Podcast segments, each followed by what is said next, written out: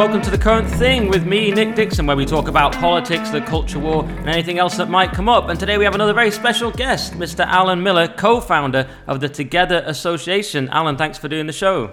Well, thanks for having me today, Nick. So, firstly, Alan, what is Together and why did you found it or co found it? So, on the so called Freedom Day, when the Prime Minister at the time, Boris Johnson, said it's Freedom Day now and you're going to have vaccine passports, uh, many people who were already challenging some of the what we felt were very draconian and unnecessary measures uh, said they're really ignoring everyone. And no matter how much profile individuals have or even groups have, we need to have a, a kind of umbrella approach and an organization that can be part, work with everyone and, and get our voices heard across the board. Um, and that was how Together was born uh, at the end of uh, uh, August. Um, and in uh, a, a, year and a bit ago, it's kind of, you know, this August, uh, this September will be two years since we sort of started. Uh, and so that's how we launched. Um, prior to that, I was doing something called Open for All, where I worked with, um, you know, various hospitality venues around the UK. Uh, we got over a thousand venues saying they weren't going to have "Show me your papers" and vaccine passports, and we really just a lot of people were furious with the prime minister who had said he'd eat any uh, ID card in a previous incarnation if it if it came along. Uh, then that was calling Freedom Day. It was almost as though we were being pr- purposely mocked, uh, and um, so that's what gave rise to it. Um, and and then really what it what it was is we um, we got about 150 people together from campaign groups, business people. Um, people of faith, a range of different people that had been quite vocal uh, from all sorts of different areas, the private sector uh, and also public sector. And we created six pillars effectively, six key areas that we thought that were really essential, of which no lockdowns ever. They were not necessary and they were damaging. And uh, and uh, there are a range of others that we, we basically it's on our site and everything. The key principles that we had are no more impositions of restrictions without proper scrutiny, a cost benefit analysis, a proper evaluation of things, uh, freedom of speech, not censoring, which we've obviously seen uh, has been absolutely a huge problem from the Twitter files, lockdown files, and everything else. Uh, and uh, one of them was children don't need this procedure, the vaccination. Um, so six key principles that uh, we went forward with, uh, and uh, obviously quite a lot of people agreed with it because we got a lot of people subscribing as signatures, signatories, and then subsequently later members. Yeah, and you've got this uh, mission statement on your website, which made a good point. I thought it said that overnight a draconian controlling relationship formed with our elected representatives in the name of keeping us safe but many of us did not feel safe with this uninvited restructuring of the social contract. And that's exactly how I felt. I'm like, hang on, this is all about keeping us safe, but suddenly I've got to take this safe and effective treatment.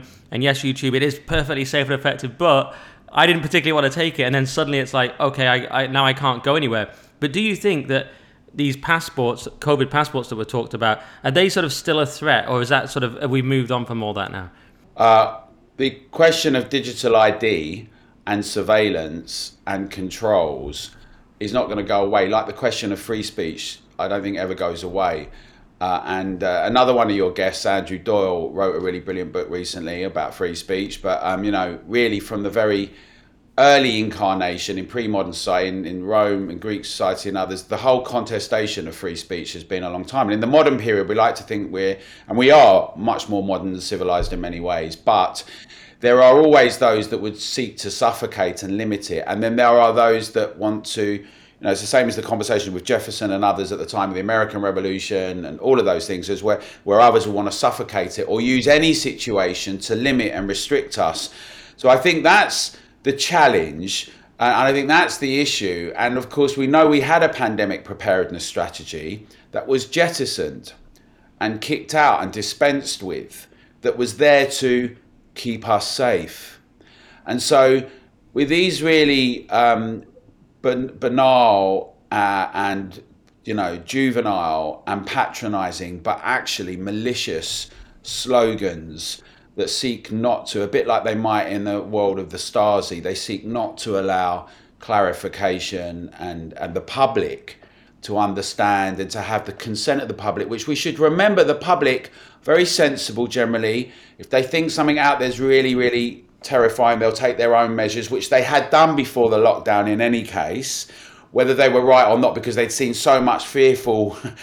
so many statements consistently, very little context of how many other people die of other things, and any of that. It was a very one way street. And we, we know, yeah, together, we're very much determined to have the public at the heart of things in this social contract. And a democratic one is that our elected representatives need to remember it's not what the markets say or what when you fly off together for a nice jolly somewhere else what you all decide over there or but it's what is required in your sovereign nation the demos the public. What do we need here? How are we going to get that? And let's have it in an open transparent way. And if it is also safe and effective or if it is also much scientific then you should demonstrate the merit and the virtue of your arguments by allowing everyone to engage with it, to see it, and show how good. Let the antiseptic of light look at it, show everyone. Don't shut them down when they criticise or ask questions, and win on the win hearts and minds on that basis. And you know we're very uh, committed to the idea that the public are not mad and bad and dangerous and need to be told to stand in the corner with their hands on their heads, but we are the active ingredient. We have agency. We're the active. We can make. You know, it's what. I just remember Nick. Do you remember right at the start of it, or when they were talking about volunteers? Because I volunteered a bit, right, to do some things. I was like, how? It's a bit weird that you can go and volunteer and you're not going to kill everyone, but if you don't go and volunteer and do, I was giving food away. Like some friends of mine were giving away food. They're getting hospitality to give away food to people that weren't at school getting school meals, right? And people were trying to help, and they had nearly a million volunteers in British public who wanted to help and do things, and they suffocated that and said, "No, go away, lock off, go away." You think about even that, right? Even in that period, what could have been done with those people? And I'm not saying people should not be paid for the work they're doing, but the public generally, despite how often it's presented in policy terms and other areas, is generally decent, good people who want to kind of contribute and help. And part there are friends, neighbours, colleagues, loved ones. When they talk about us, whether it's to do with many of the other things we'll probably come on to about the, the state of politics or the, the climate or nature, it's always like we're this kind of avaricious, nasty, consuming terror. It's like we're like the, the, the apocalyptic human right? But actually, generally, people are really, really decent and good. And there's obviously what my gran would call a few rotten apples, whatever you want to say. There's some people who might mis- misbehave. We know that's the case, but generally people are, are really good, and that's the thing that's been so unacceptable, particularly in light of now. Um, you know, having seen things like Isabel Oakeshott and the Telegraph and some of the lockdown files and the Twitter files, and having seen how we, uh, whether they actually genuinely believed it was a terrible, terrible thing that was going to kill everyone or not, how they wanted to really scare everyone and it, they were gaming a lot of things that I think that you know it's even more essential now to re-establish some trust. And the way we do the trust is that, that, that, the public citizens have more of a say on things and in things. And that's the way we do it. And that's something that together we're committed to. And we're not going to go away. You know the one thing about this really really bad thing that's happened all around i mean most everyone will agree it's a bad thing that happened in the last few years but people will say different parts of it are the, are the bad thing obviously things can come along at different times for whatever reason, right? And I'm still not sure why it came, right? There's all those conversations going on, but it's how we deal with them. And the one thing that's come out of this in many ways is many people that would not have met each other and didn't know each other and come from different, like some from the left, some from the right, some from the centre, some like apolitical, and have met each other and been thrown into a situation where they were critical and asking questions and, and that's together is a very broad church we have people with different views on if you were to sit down and talk about some specific things they've got different views. But we've got key principles that we say you know well you might think this is happening because of this reason and you for that reason but if we can agree that the way we challenge it and solve it is that we all make sure we assert ourselves then actually we can get some practical results, right? And we can keep, because we argue and discuss about things, even on our steering group and exec board, we don't all agree, right? We've all been thrown up from different traditions or no tradition at all. Do you know what I mean? It's like, but that's quite exciting. And it also means you can't just rest on any laurels of which you can't rest on any laurels now anyway, right? Because so many things are up in the air.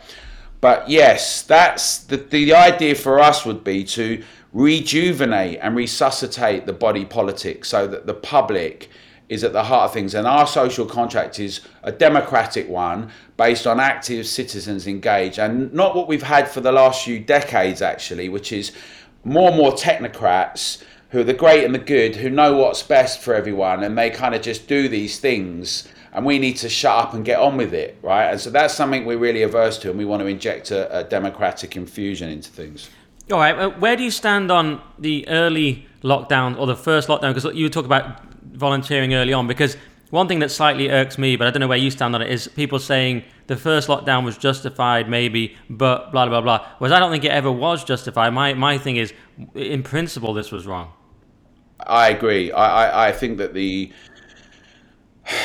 I think the problem is I was so I was in Manhattan briefly uh, when it was first happening, and you could see what was going on. Well, obviously it's first happening. We were, everyone was watching what was going on in Asia, and then the Diamond Princess had been there. And I was, I, I, have got a friend who does a lot of disaster uh, relief. He'd been in Katrina and all of that, working with different groups of the government. And we're just talking about it, and we're talking about the demographic, the age, disposition, and how it looked, the risk factor. And I know you couldn't really tell much.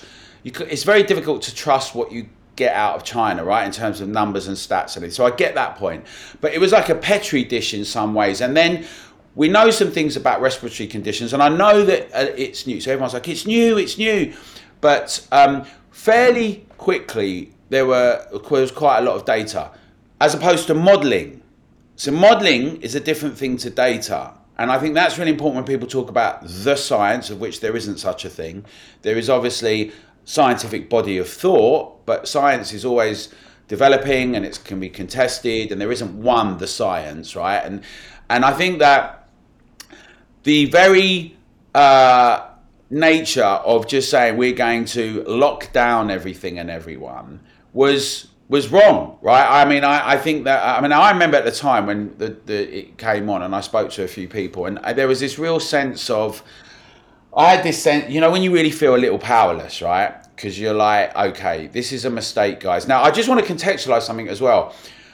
Up until then, I had, I previous in my previous incarnation of doing things, I'd, I'd been involved in. I'd set up a lobbying organisation for nightlife, and I spoke internationally because I'd been for about three decades doing events around the world and in the UK. I spoke a lot about how day and night, 24 hour uh, hospitality and events could create destination hubs that can employ people and create uh, traffic and more property. Hackney being an example, but many places in Liverpool and Manchester, lots of places around the country and internationally. And I brought people to mayors. We campaigned with the we worked with the Home Office, the Police, Treasury, and others, right, to try and stabilise a problem, which was that the nightlife we felt was under attack and being blamed for things in a similar language. Actually, the public health lobbying was saying that alcohol related crimes, it's all out of control, the public, they need to be restricted. There's this kind of amorphous antisocial behaviour, everything. We're like, well, this is what we generate cities and where we get the new Adele and Stormzy from and the nightclub and the dance hall has always been synonymous with, with, with music and fashion and Carnaby Street and Fashion Week and the productive creative enterprises. And it took us sort of six years, but we changed the discussion, right? And we had a relationship where we were talking to people in the government. But as things, when we got up to that point, it all shut down. You know, the shutters came down and everything shut. And I said to people, "This, that's it now. They're not listening anymore." Because up in, at the start, they were listening, and they did that U-turn, right? I think when they came under pressure um, from the shrill Twitter sphere, you know, you're murderers, you're killers, you're irresponsible, and the lack of principle and spine and commitment is ironic because you know you can have weak authoritarians and i think that's what we've got across the board at the moment so they can be authoritarian but they can be weak and rather than having the courage or convictions and having the authority and arguing the point and then saying this is the thing and and and, and then not backing down that doesn't mean that if you get it wrong you don't say so right we have to be clear and nuanced about these things so that all that was going on, and I was like furious. And I spoke to a couple of people, and they were like, "Well, we've got to go and do this." And I'm like, "Right, well, this is what this is, right? you can be as furious as you want about it, but you know." There's a thing going on in the world. So, you know what it was, Nick, for, for first couple of weeks and everything, it was really nice weather. People were going about. I know people, if you were lucky enough not to be a single parent with two or three kids in a council house or whatever it was. So, different people could could could relate to it in different ways, right? And of course, some people just carried on working right the way through, right? And I'm not mean working from home in the garden with the laptop, right? We're getting paid. I mean out grafting, right? So, so the thing is. Um, I was opposed to it. There were some people that um, I respect a lot that argued against it from the get go and still did and were called all sorts of things and um, it was unprecedented. That was the thing that wasn't. But they keep saying these things are unprecedented, but that was the thing that was unprecedented. Uh, it had had a small thing in Mexico before once, and it was come came from China, um, and uh, I think it was very wrong. Yeah, and some people still say one thing they, they struggle to answer. Is you just say the word Sweden, and it's like kryptonite to them. But but some people will still say, well, no, they they voluntarily locked down. And you mentioned people voluntarily do make adjustments, but they essentially had a lockdown voluntarily, which is complete nonsense because they, they didn't do much and they only 10% of them wore masks. Masks never took, uh, you know, never caught on. So they did some things, but it wasn't equivalent to a lockdown. Or they'll just lie and say the excess deaths, uh, uh, you know, uh, are, are, not in their favor or something, whereas that, obviously they're not radically different to other places. So isn't Sweden this proof that it was kind of all unnecessary? I think it does in many ways in Sweden, and there's some other examples. You know, you've got states in America where at different points they did different things, like Florida and parts of you know Texas and Tennessee in different areas. But uh, the thing about Sweden is that you had someone that understood things, and you, you know, was clearly as an epidemiologist, and um, you had a situation where they had measures, so you could have groups of fifty, right, or less together out, and if a kid got COVID at a school uh, the kid would be sent home, not the whole class and not the whole school. So you had this measured response to a set of circumstances, but you'd almost think that well they're living in a different world, right? That's a parallel universe because here it was presented as though it was the, the you know the plague or the Black Death, and you know obviously if it was Ebola, it first it wouldn't have spread as quickly because that would have killed people quite speedily. But you see, the thing is, people kept saying, well, you're not a scientist, you're not a virologist, not... and it was very not rational. It was very hysterical because if you do ask rational, calm questions and you say, well, I think it is something and it could is something significant, and obviously, quite a lot of older people that were vulnerable. It's going to be an impact. I actually said to my uncle, my uncle a, a, a few years earlier, he's just he's like my older brother. He's just a few years younger than me, uh, older than me he'd had a condition he's got a condition and he he got swine flu coming back from florida and he nearly died right and i, I sort of said goodbye to him in intensive care and he came through right brilliant by the way at hampstead um, the royal free hospital just incredible treatment but anyway and i said to him and my mum who's got a really she's got a condition i might be saying these things in, in you know generally on socials and everything and in the public but if you've got a serious condition it needs to be taken seriously, right? And at the start, Nick, right, I was going over to my mum's and I was putting on gloves and I had a mask and we were washing the fruit because I, I didn't know who know. Um, this is the thing as well about your responsibility. I'm not. I think this is where it, so quite a lot of people who are stoic and wanted to do the right thing and wanted to be responsible, which are really important virtues, right? And they're really, and I don't want to mock those things because sometimes people, oh, the sheeple, but they're good things, and they're like they often think this latte class of people who don't want to do anything, and they've got, well, yeah, you have to do a bit of things, right? So we were doing that to begin with, right? And I was now that obviously is preposterous. Even we worked it out. My mum worked it out. I was like, this is a bit weird, right? All these people are preparing the food. You can prepare the food and send it out, but you can't eat the. Do you know what I mean? After a minute, and why isn't everyone dead everywhere? So you, there's there's things, and it's not to be crass because obviously people got ill. But we, I think we have to say, and we, people said at the time, the people that got really sick and died were people that were already of a certain demographic that were likely to die and sick if they got anything like the flu or anything, or and it might be a matter of months. And that's not to say that you think that it's okay, even because a few months people will all know with someone you love and a situation is a lot of time. But that's the point as well. How those people were put into situations and not allowed to see their family and not allowed to see their loved ones. In so you, maybe you you're saying you claim that, that people are saying they got a few more months or whatever, but we didn't get to see them and all of that. So all of these things about being scientific and rational uh, it was not calm. It was hysterical, and it was not a, a rational debate about treating us all that we all got a common interest and we can work this out together and solve it. It was a very one-sided series of things. In some ways, it's this, and then that's the strap line, and you got to get on with it and do it. Yeah, and um, Sweden was a particular challenge for the other side because Florida, like you say, but Florida's known as like, oh, it's right wing, it's DeSantis, they're crazy Americans, whatever, they're conservatives. Whereas Sweden, these sort of liberal social democrat people, ultra known as kind of ultra rational, if anything. So that was a real problem for that side. And because, like you say, it was common sense. This idea we all had to suddenly follow experts, we had no common sense. And I, I knew masks were nonsense. I wore it three times total. One because my friend had a small business and he kept getting visits from the police, and two because a GP forced me to. But basically, didn't wear it. But I didn't have to visit my parents; they were up in Cumbria, I was in London, so that never came up. I understand that one's very difficult. You, you're meeting your elderly parents with a a medical condition that's a very tricky moral conundrum you don't want to be like you might believe it's nonsense or over overblown let's say but you don't want to go in and like i'll take a chance with my parents health obviously that so that yeah that sort of checkmated people but you, you touched on something there about whether it's all planned. And this is one question I was keen to ask you because I do another podcast with Toby Young. It's called The Weekly Sceptic. It's doing very well. 16th political podcast in Britain on Apple. Who who cares?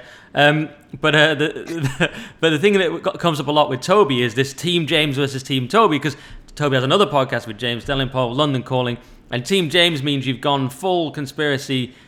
Dinosaurs aren't real. Paul McCartney died in 1966. You know, you've gone all in on that. And then Team Toby is no, it's all a cock up. I've met these people. It's incompetence, if anything. So I wanted to just get where you stood. I, can, I, th- I think I can guess from what you said. Oh, there's a third option, by the way, that Alex McCarron raised on this podcast, which is you can be Team Joby, which is you can be a little bit of a mixture, and you can be Team Nick now as well. So Team Nick's a lot more. Team Nick's, you know, you know, got some views that are controversial, but not full conspiracy. But it's a slightly more conspiracy moderate position, I sometimes call it. But where do you stand on all that, Alan? Um, I, I think the agency and the, if you look at where ideas came that, that thought that there was this just other thing that's happening is when people feel weak and they don't feel like they're in control of their destiny.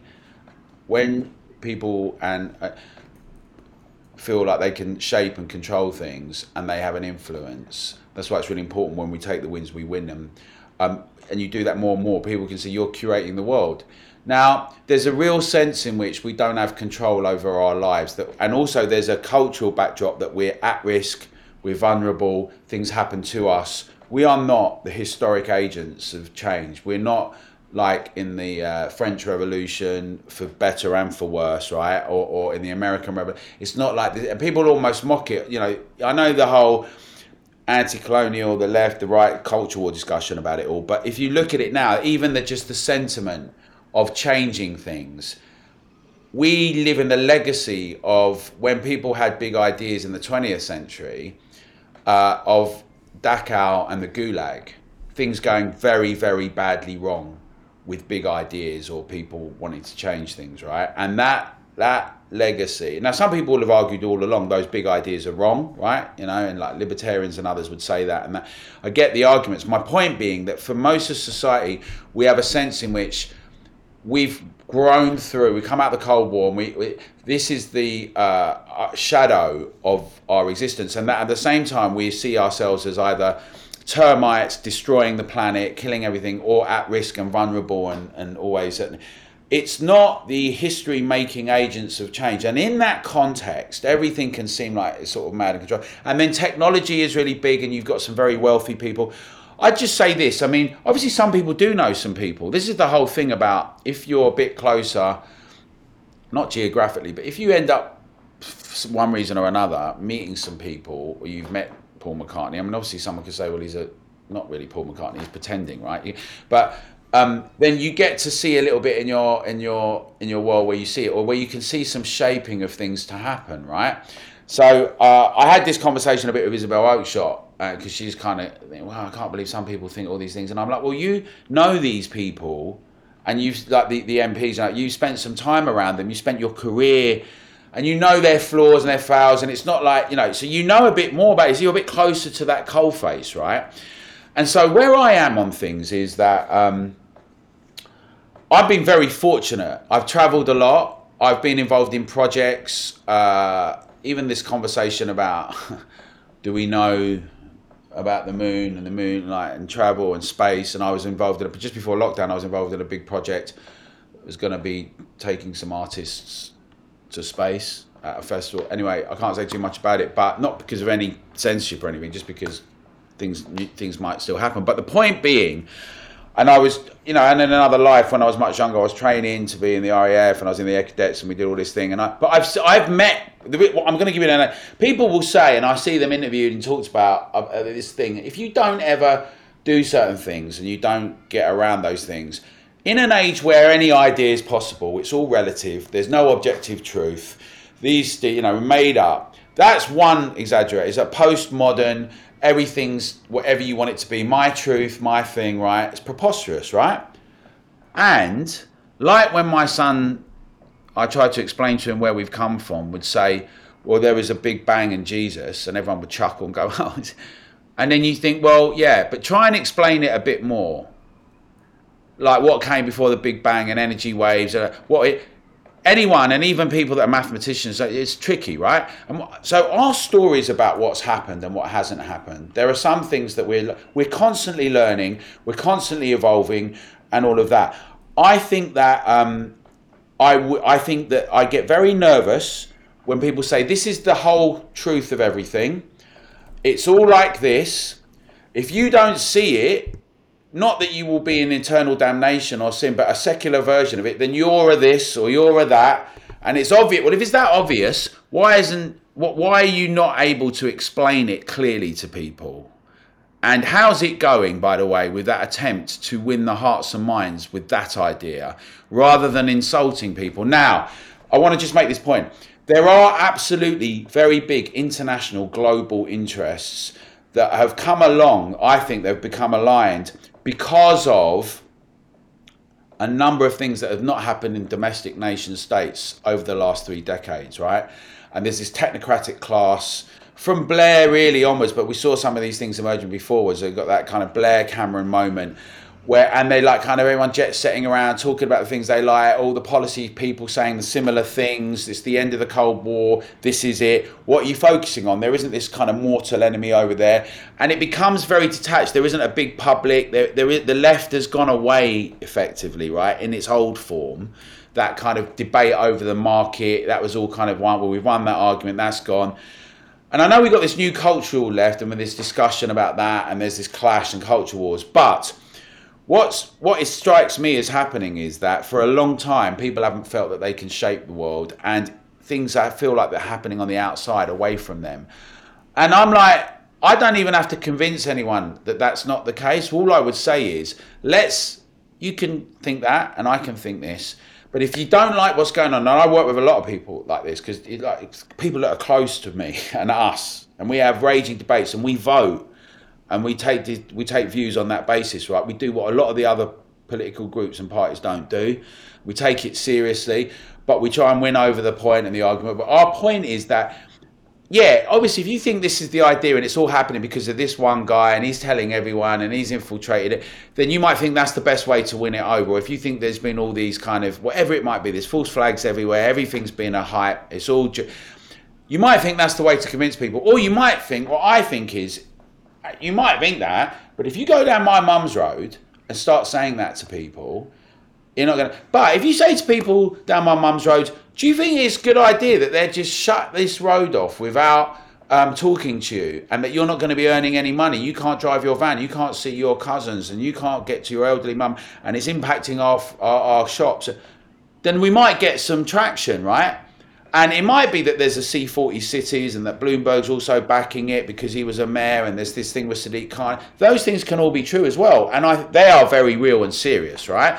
But the issue is also that we've got a party called the Conservative Party that's funding those things and the local authorities, Labour, Lib Dem, Green, they're all running. And the public are just getting hammered. And the way to address it, in our opinion, in my opinion, is that public address it as it is impacts to our wages, impacts to our incomes. and when do we ever agree to give up our freedom of mobility? They're the arguments, it seems to me, that we can win a section of the public over. If we're serious, and this is important, right? Because I have some thoughts about some people who constantly want to say it's all this and don't you just see it, who want to say that everyone else is something else and they're stopping me. And I'm like, are you just holding things up? Do you actually want to go and convince anyone of anything? But I give them the benefit of the doubt. The one when them, depending on who's saying what, I tend to give people the benefit of the doubt in good faith because I understand, like I understand people in the pub or down my mum's street who are going to think certain things. Or like when I go to some of those protests and they go, "Oh, you're Alan Miller. Yeah, you've got all these views about vaccines. We're not sure we want to work with you." And I'm like, "Well, what are those views about vaccines you think I've got?" Because I, I, haven't really been talking about that. I, I'm against mandating vaccines to people. I'm pro-choice. And it's a bit like anything when people hear about someone and they think they're thinking, then all of a sudden they think they know because they've seen something on social media and someone said something, right? And so, uh, so it's a long answer. I'm sorry, but the thing is that I think it's in the end, it's I don't think as I think the problem is this lot can't plan anything, Nick. I think they're out of control. They're reactive. They do have a consensus around net zero. And that, if you want to talk about an agenda, there is one spelled out. I mean, it's in the UN and the WEF and all elsewhere, but that's a reflection of what they've been talking about for quite some time that activist corporations and organizations that are limits to growth, the whole Club of Rome, the Treaty of Rome, sustainable development, all those ideas that have replaced that perhaps Victorian, ambitious, transformative industrial capitalism. We've seen some of that a bit in China and India and elsewhere, the positive kind of transformation of that with, with, with industry and all of that, not the political side of it. Uh, and I think that you know that and, and we need to be able to deal with things and talk to people in everyday language and, and about it and, and how we can in our own sovereign nation states take back control. If you want to say what it is right you think that things are out of control i agree. You think there are people that have got a lot of power influence over it i agree right i happen to agree right and so and then how, what are we going to do about it? Come on let's all get together and try to and if then we do that and we manage to it and then you still think we've got really big disagreements, we can flash all that out, right? But let's get this thing changed and win some more people to it. That's kind of my view on it. Yeah, so you think you have to be pragmatic, speak to the person on the street. They're not going to, you can't lead in with, our oh, dinosaurs real. You know, you've got, you know, Klaus Schwab's doing this and that. You've got to go in how it affects them in a pragmatic way on their street, their lack of agency and their lack of representation and things like that it's interesting you say they can't plan anything as well, and that's actually not that dissimilar from when I've spoken to people in the kind of Remainer blob who I happen to know in my local area and things, and they work for think tanks, Bank of England, BBC, etc. And they're saying the main thing is competence. Although your your your goals would be very different from theirs, but it seems that everyone agrees this government is definitely not competent. But um, there's one thing I wanted to pick up on as well. You talked about the Big Bang, and I've just had Jamie Franklin on, who's a, a kind of based vicar, and he thinks that um, atheists essentially believe in magic because they they believe that something came from nothing, etc. And we also had Tanya mm. Edwards on, and a comedian, and she's changed her views a lot during lockdown. She was a self self confessed smug atheist who became a Christian. So I just wondered, did your a lot of people they really changed their spiritual views over the COVID era? Did you have any any similar thing where you looked at this and said, "Oh, this is kind of there's a lot of," or even in the larger culture world, there's a lot of evil stuff going on, and actually maybe we need God, or you just look at the way the culture's going, or have you have, you changed on that? You're going to ask me the easy questions then. so I think the um, I, I, I think about these things a lot. I think who wouldn't in a world uh, where we you, you think about um, any, uh, I think therefore I am. You think about the Copernican revolution, you think about any of the enlightened thinkers, Voltaire, you think about the prior to that, you think about the enormously important impacts that religions have had in the world. I, I, I think this, Nick, I think that we've, uh, in our, and this is what I think, I think in our transition from ape to human, which I do think we happened with the opposable thumb and all these things that um, and our abstract symbols with language, we've become very adept at storytelling. And in our uh, attempt to understand the things that are happening around us in this biological, cellular world where we see things and they change, right, night and day and everything, we've come up with stories. Whilst we were prey and predator and hunted, and we were remarkable in many ways because we were able that transition over a couple of million years from ape to man where we were able to both have wide extended hips and long arms but travel a bit more and then begin to eat cooked meat and our brains developed and we maybe even had some magic mushrooms and whatever we did we started speaking and drawing and painting. When we did all of that and we organized with tools and we hunted and i think all those things happened based on geology and, and, and history and what i've seen I think that we've become very adept at telling stories and also experimenting and exploring with things. Um, as to, it's a bit of banal to say that many of the world's religions had many similarities within them, but also they had big differences. So monotheism and the Judeo-Christian trajectory was very important because it was like the embodiment of the idea of one thing, almost in the image of humans, which now, of course, is mocked a lot, but with commandments and a sense of how you can live with one another. And of course, as many will know, it was universalized by that big empire, the Roman Empire, right, for very particular instrumental reasons. But it also lent us uh, to uh, principles around justice uh, and conscience. It led to much later on things like the Reformation and Martin Luther. Here I stand, I can do no other, which opened up a window and the whole sense, along with Gutenberg and our technology and the fact that we were these apes that were really good at transforming things with technology. And, you know, then everyone began to read King James Bible. And all of a sudden, not listening to others telling you what it is, but you're developing your own conscious thought and rational engaging with it. And that trajectory and our struggle with thinking about who we are and where we're from and everything, I'm more than up for having conversations about is there, I think absolutely there are other levels of life. We know there's life in lots of places, right? But it depends what you mean by life, microbiome. I also think we think as, I think we think as uh, humanoids with a bit of reptilian in us and all of that. But so the idea of, different types of life, even in light or sound, and tra- different levels of energy. There's a lot of energy in different ways that could be remarkable. And I think those things are absolutely not only possible, but incredibly likely. If you speak to any mathematicians and physicists, the idea that we're alone in this universe, the multiple universes. Everyone knows, you know, it's a bit like Douglas Adams. It's quite pedestrian what I'm saying, but you know that whole thing where there's many multiple opportunities and options. But I think we've become very good at telling stories that we've had a certain amount of success at using technology and harnessing it. And it's daunting, but that we are God. And we are God, and, and, and that is huge and vastly important. And the responsibility is with all of us.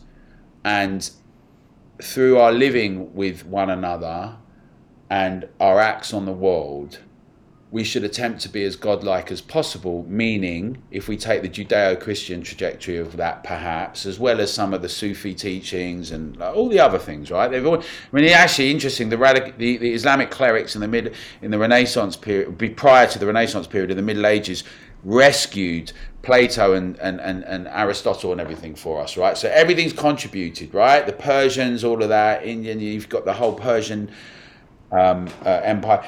I think, though, it's daunting to us because the very notion that we are responsible, we are accountable, and the buck stops with us.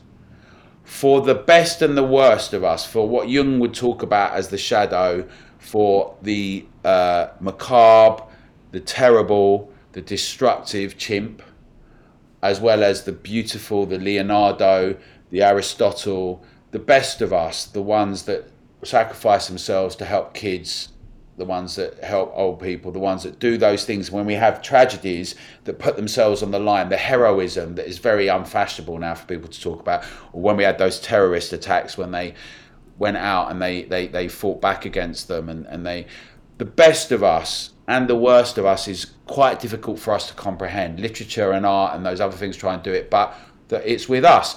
Now I will say this, right? So that's my view, that's my personal view, right? That we, it's with us and we are God, and we've created the idea of an outside otherness, a mystic or mystical entity or thing that's there. But much of the body of work and thought's important. I don't like this idea that we're going to just eradicate things or just mock it or dispense with it. There's a great deal of knowledge and learning. We would not have had the revolutions in Europe or uh, the Enlightenment or any of those things without those contributions, the very notion of being able to have individual conscience and everything, and, and, and what an individual is. People don't look back. Before 300 years ago, there wasn't an idea of an individual, right? There were serfs and there were kings and queens. There, we weren't individuals. You're part of a tribe. There was no discussion of that. Even in the Greeks and the Romans, it's like very historically particular and specific. And I think that um, that that that it's always tricky, isn't it? Because we've just lived through a mad historical period of 100 years, right? Where whenever you try and make a claim that's bigger, people get very nervous, and rightly so, right? If you talk about the common good or you know, like you know, a lot of people, particularly, and I'm, I'm conscious as well that I roll with people now that also come from a kind of right tradition as well, and they get very nervous about anything that says anything beyond just the individual. But we are in a society, and we do all need to coexist, and we need to work together. And I think there is also something beyond the individual. We have a fluid relationship that when you're in a crowd, I spend a lot of time putting on events for people, right? Big events or stadiums, you work with people, you see it at football, something happens, right? I had some people that did security with us, and they were like, look, when people move in a certain way, when you get a certain number, if you mathematically represent that, it's the same as a fractal. And you're like, wow, look at it. It's a bit like, yeah, one of them moments. But there is a thing that happens in this world with cells and with our nature, but there's something that happens with us, with our consciousness, that is bigger than the sum of all that parts. And I think we find it difficult to comprehend the possibilities that it all stops with us and that all those things we've said about God is what our better selves want for the world. And yet we've also got that other part of ourselves, the night and day and all of that, that will pillage and rape and murder and the seven deadly sins. And reconciling those two things in a way and we've done it brilliantly because you think, how does anyone get to work any day without killing everyone, right? So in many ways we do it really well, but we've got a, we want to go further, and, and and that quest for meaning and who am I and what are we doing and who are we and can we all do it better? That's a very human thing. It's a beautiful thing. It's a confounding thing.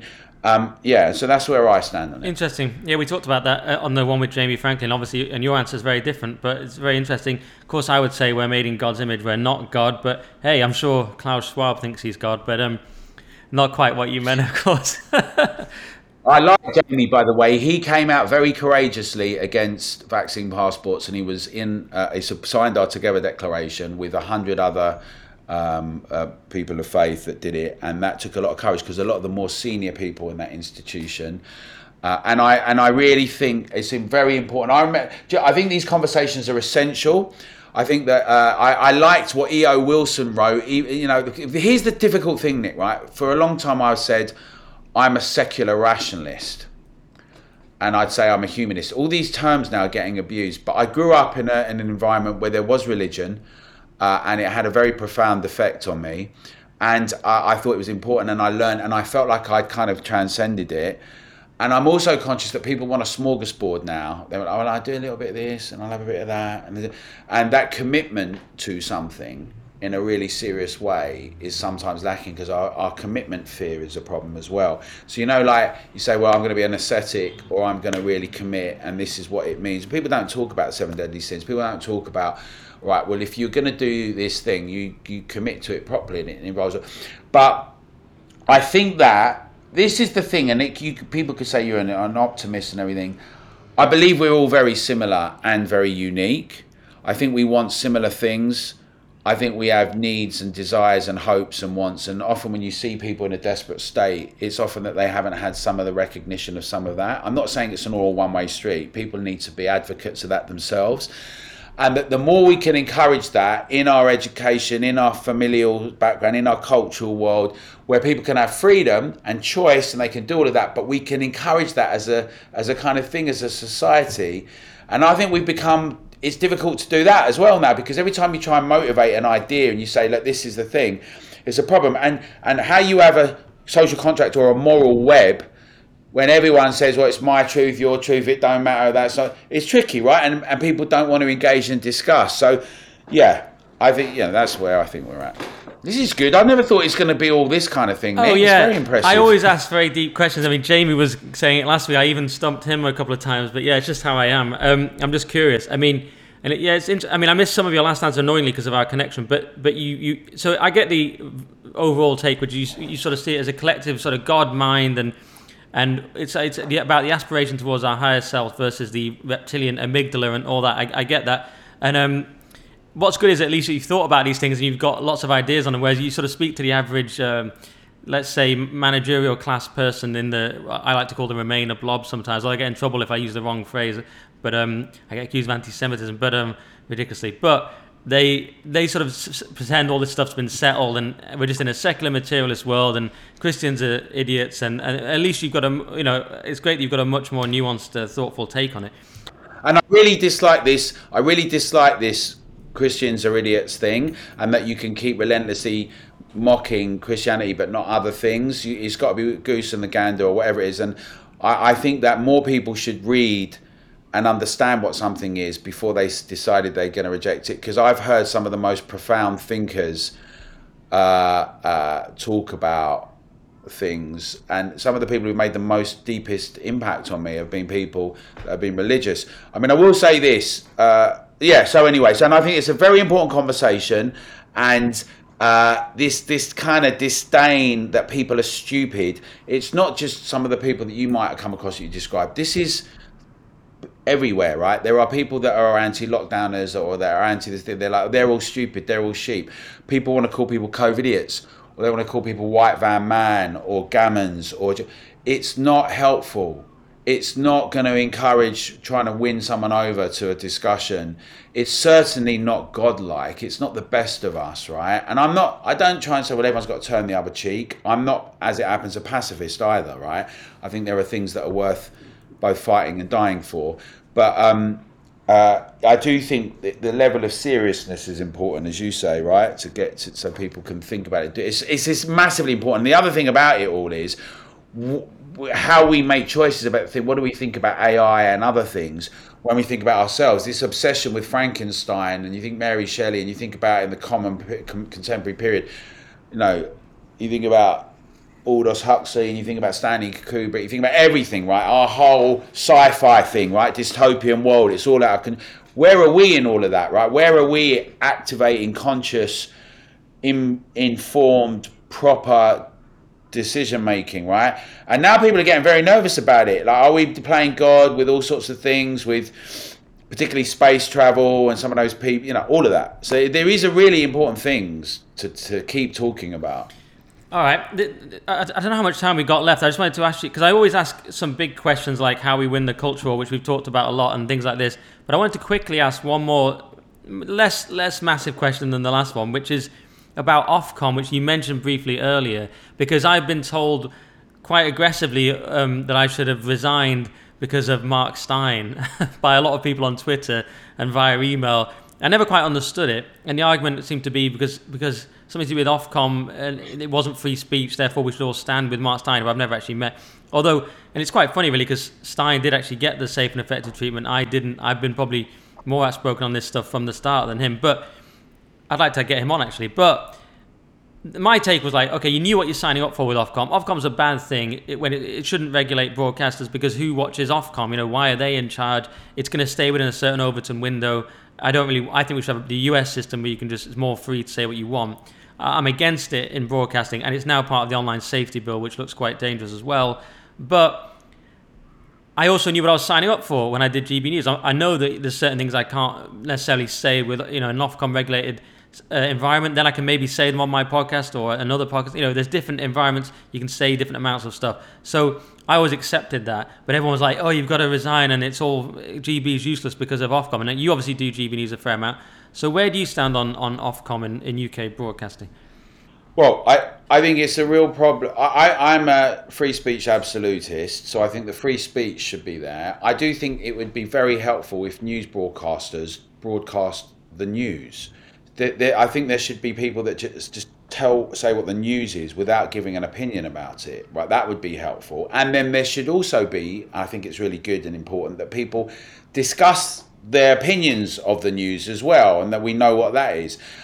And, and that's one of the reasons why I think that you know GB and Talk and all of that have come out more because there's kind of like the BBC that was like the Larethian idea that you'd inform, educate, and entertain. But it's now a very particular set of ideas in many ways, right? With certain things. Now, I've had people say to me, a couple of people said, "Well, why are you going on Jeremy Vine? He was disgusting on certain things, and you know, lockdown." And uh, my view on it is, I want to. I'm going to go on as much as possible. I want to talk everywhere. I want to appeal to the public. I want to win people who do not agree with us. There is no point going in if we're going to just stay at the size we are of people who are not ostracized and not having an impact. Then I will go and set up a retreat, which is partly what I was going to do when I was before lockdown, as well as my TV projects, and do some of that. Because it's not. I'm not doing this because I haven't got any friends. I want to make sure Britain does not have this happen again and that we have a democratic situation. And we people always talk about their kids. I want to do it for me, um, but I also want to do it for everyone else and make sure that happens, right? So, so I say that now. I, so I think that the Ofcom, uh, as you say, who's regulating the regulators? It's very one-sided. We've just had the BBC say that when we did an anti-ULEZ rally, that we had. Uh, you know, councillors, MPs, and all that, and then but also far right and conspiracies. We're like, well, how? Why are you describing that like that? What do you mean? What did you see? Who was there? What was? And you know, what you get this feeble thing that BBC's done, and it got taken back to Ofcom. But you know that Ofcom's not regulating everyone in the same way with an absolute standard, and it's just about this, and it's about if there's, you know, so it, that's not the case. We've seen it in the last few years the, the announcements and what people should and shouldn't say. And I think that um, equally, uh, as more of us are out there speaking in the press and on different platforms, the better. Many more people now listen to more people, right? If you look at Tucker Carlson as another example, so the Mark Steyn thing is that he's obviously got a following and a fraternity, and many of them have followed him, and some of them have left and some continue watching the, the station, but many of them follow him, right? So that he's going to still have some of them. Um, and uh, I'm not saying, by the way, I think they should have got rid of him or any of that, right? I'm just saying that it's like with Tucker Carlson. I don't think people realise quite. If you look at Joe Rogan and um, Nick Dixon, if you look at different people, right, and their podcasts, people are having a disproportionate impact. We can have an impact in other areas in different arenas, and you. The thing about freedom that's so exciting and so inspiring is you cannot wherever you do the Berlin Wall and if you have secret police, yeah, that spirit of humans who want to be free, you can limit it for some time. You can be barbaric and, and torturous, but you're not going to stop it. And I think that's the thing we should remind ourselves and be, and we, we will be as free as possible. And so I'm in the book of trying to get on and be everywhere I possibly can. I want to talk to different people. Uh, there are fr- people that I had as friends before that are not my friends that have unfollowed me. They don't talk to me. They talk about it should be good conversations and everything. And I know there's, I used to be on the BBC uh, more, and I used to be in the Guardian and other things. Right, I'm not now, but I don't hold ill will to many of the people. Obviously, I get annoyed like everyone, but I really much more want to talk to people that don't agree with us in some ways, right? Uh, I want to I want to engage that. I want to. Um, I think it's important that we do that much more because the the other thing you get is otherwise you get a situation that I've seen, and I don't want to. I do it on both sides. I don't want to get as partisan on that, but my as it happens, my background would have been something that I, I many years ago I used to do anti-racist work around Brick Lane, right? So, that, but that would be when the far right was the far right, and they would put petrol bombs through people's doors, and I talked to people um, with like local working class white families about Bengali families and why you know this shouldn't be happening, and people actually stopped it happening, right? That's what I can. That's not where are you from as a, as a somehow. Now, the reason I say that is is that um, it's important. I think it's really important that we are able to discuss things openly. And when I see things like in the States where people say they're Antifa and they're beating up people who support Donald Trump, which is basically, if you think about that, they're beating up people who democratically vote for someone you just think, God, that is the as close. If people want to use the term fascism, right, that is getting close. That's what it was. It was going around, clearing the streets, beating up Democrats, right? That was part of the whole. And so I get very nervous about, and I want. So I want to see as many people talking as much as possible, as widely as possible, and everything. I want to talk, particularly with people that I don't agree with. I'm not going like I'm not going to be forced by this government or another government or other people to do certain things and say certain things about I'm just not going to have it. I'm certainly not going to have it just because people are noisy calling me names on our side or anywhere. It's not happening. We want to talk about it sensibly and not call people names and discuss the and be let's do that and let's get amongst it. And, and, I think that's that's where I stand on the whole thing. And I think the more we all insist on it, by the way, and on the Ofcom, everyone should write to them about the BBC thing. We've done all that with the BBC complaints and everything. But the more we do it, and the BBC, by the way, pulled down a post that it did saying that when, when it had an MP talking to the BBC, the in, in, uh, the anchor didn't test them on the, didn't challenge them on the 4,000 deaths quote about ULEZ and Sadiq Khan saying 4,000 deaths.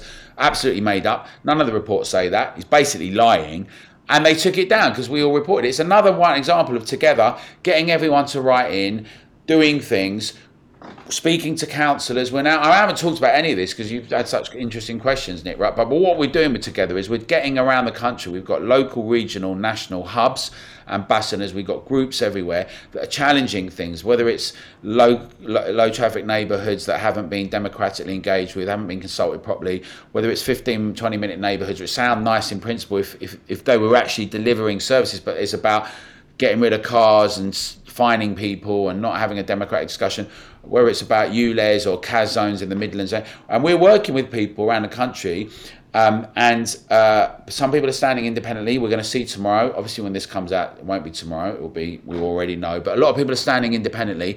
It's a very exciting moment about what's happening in Britain now. Uh, a lot of people are going independent. Uh, and we want to encourage that as much as possible. And that's going to mean being out on all sorts of platforms, arguing for free speech, saying that we need a limited amount of regulation on some very key things. We don't, in my view, need absolutely any more laws or regulations, certainly not on free speech, certainly not on protest.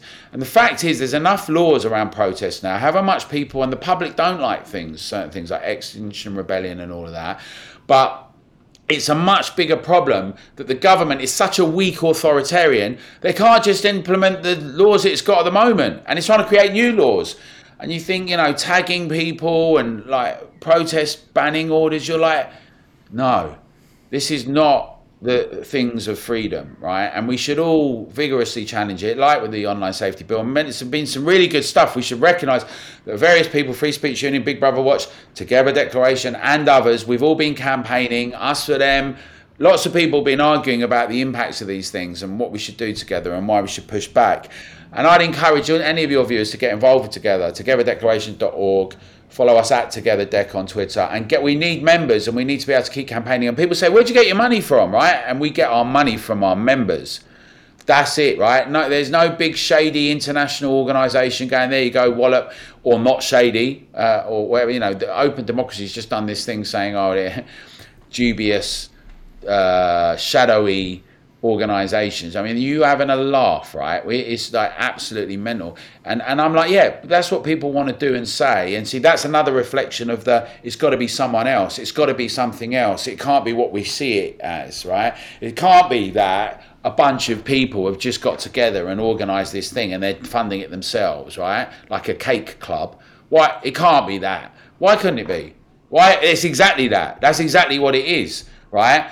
And um, the more that we assert ourselves and go on every platform and speak to our colleagues, friends, and neighbours locally, regionally, nationally, and try and uh, push back and say, you know, this this is what we think a kind of nation where the public has a say looks like, and we're not going to allow our councillors and our MPs fob us off with nonsense, and we're going to tell them we're going to vote on the basis of this. And also, by the way, if you can't do it, get out the way, right? And we're launching a cabinet a Together cabinet, which has got a lot of people in different areas uh, that are going to be speaking to the economy and democracy and uh, education and health and all these things. And we think that it will be a really important injection into the kind of democratic um, culture that we need to make sure happens. All right. Well, you, might have answered this already then. Um, and yeah, sorry we didn't get onto some of the nitty gritty of together. And there's loads of things we could talk about. I mean, I wanted to ask you about proportional representation and the political system. There's so many things. But I got into my highfalutin questions about about religion and stuff. But but um, one question I like to ask is whether the country's finished. Because I, I say that because everyone from the sort of normie person you speak to who's not that engaged in politics, a lot of them seem to think it. Some of the Remainer people I spoke to the other night, sort of hardcore Remainer types, not really on my side politically, but they they they also think that, and obviously the what we could call the countercultural right. Lots of people say, yeah, our country's over. So I wanted to ask, is the country finished? And also a little a sub question on that from uh, young Rory, who sometimes helps us out. Rory is uh, does the YouTube clips for this channel. He's brilliant, and he has his own channel called the Radical English Gentleman, and he's some on some of the podcasts. And yeah. he wanted to ask, what does a successful country look like to you? So that's a kind of same sort of question. Any comment on that? I think that uh, we're def- nothing's finished, and uh, except this experiment that we've got with democracy and freedom could be, right? Because it's an experiment, like everything human, and I don't happen to think it is given by anything else. I think we've created it and curated it, and um, it can be suffocated as quickly as it came about if we look at some of the things that are happening in other parts of the world, they don't. If we have these kind of conversations, someone will knock on the door and you could end up being arrested. We saw what happened in Hong Kong. We've seen things happen else. We know for whatever reason, right? And there's a lot. We know what's happening in Ukraine and Russia. There are terrible things. We saw it in Syria, the Middle East. We see that things in Latin America. We know that the history of the last 50 years has meant that, that many of those many places have not had that and we've had a window for a while where we've got the ability to live on the shoulders of many who've put their lives at risk for our freedoms and our rights and uh, it's like with the god question for me it's up to us what kind of world do we want to live in it's the most creative project anyone could ever be in. You know, when they say, "Oh, I'm doing this really creative pro- project now," and it's great. You do business, or you do you do this thing, or you're working there with the government, or like with a big multinational corporation. It's the best and the brightest. They go and do those things, right? This is the most creative project that we are we have. How do we want our world to look? What are we going to do about it? It's not someone else's story that just happens to us, unless we decide that. That's our decision is that it, we, are we going to have an active relationship to the world? Or are we going to shape it? Or are we going to be passively allowing things to be done to us? Are we going to get ourselves there? We're going to get in the game and get in a ring and say, this is the world I want to see. And that is a risk. It's risky. It's like speaking up is risky because um, you, you might mess up, you could get it wrong. History has had things where things have gone wrong. But the only way anyone can make sure and hope that what they want to see does happen and doesn't happen is to be at the coalface, to be in the ring, to be right there in it, saying, This is what I want for my family and my friends and my colleagues and my country. Uh, this is what I like to see. This is what I think is reasonable and brilliant and inspiring. I want to see lots of growth. I want to see productivity. I want to see wealth creation for all, not just for people who own companies and not just wage increases for workers, everyone. I think that we can have a potential where we can have unbridled development and, and, and initiative and imagination and cheap energy at source and prolific opportunities. And that's going to take hard work and investment and dedication and arguments and commitment. All these things are quite unfashionable now, right? And this uh, sense that it's all done, it can be a self fulfilling argument, right? And we've seen that various empires and others have, have had a bit of that. And what we've got is so special and, and, and, and particular and important like some monks and others that, that, that were just left at the end of the empire where they kind of wrote things and they were like they were there were some things that were kept or like the clerics the, the, the, the islamic clerics that translated uh, Socrates and Aristotle into Arabic and then back into uh, Italian or English and, and into Greek. Those moments are really important, and we're at one of those moments, right? And this is what the thing about the culture wars, why it's important, and we like you know without being a caricature of itself the great achievements that we've had should not be allowed to be destroyed and disdained with, right? And they are really important that we uphold them and not to be petulant like I was as a kid at school.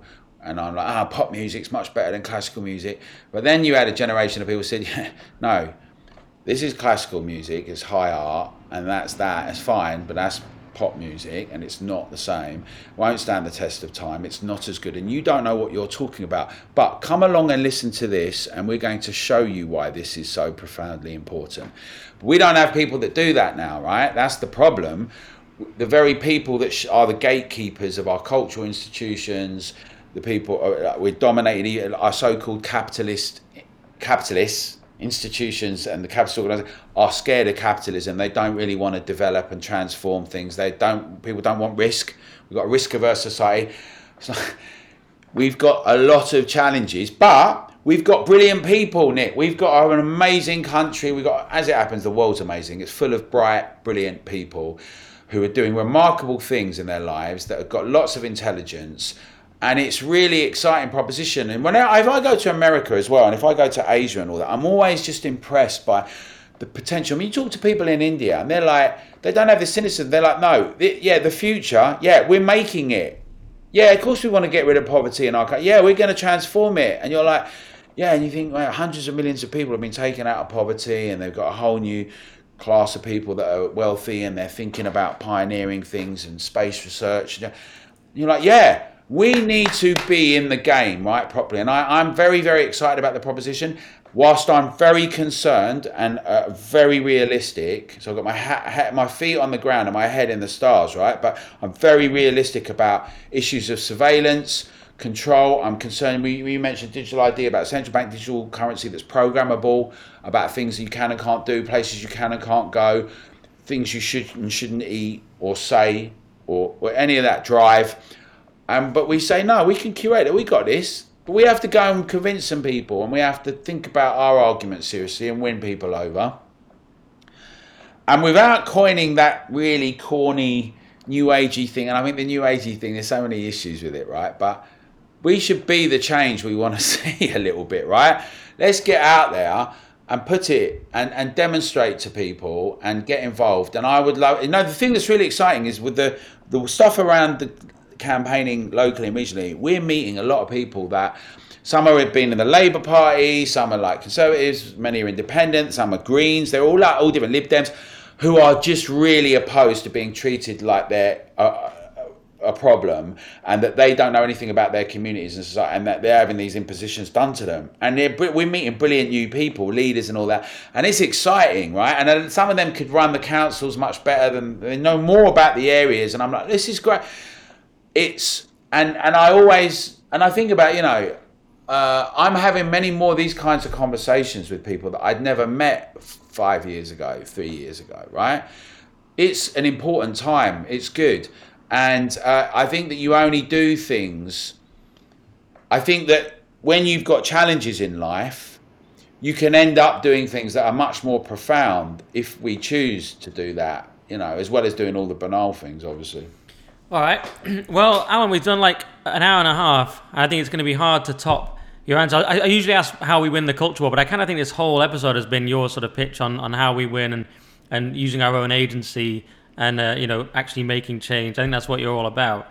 Um, so, finally, where can people find you? Uh, you've got Twitter, which I think is Alan Vibe. Yeah. Oh, yeah. Mine's. And then you've got all your together stuff. Yeah. At Alan Vibe is my Twitter.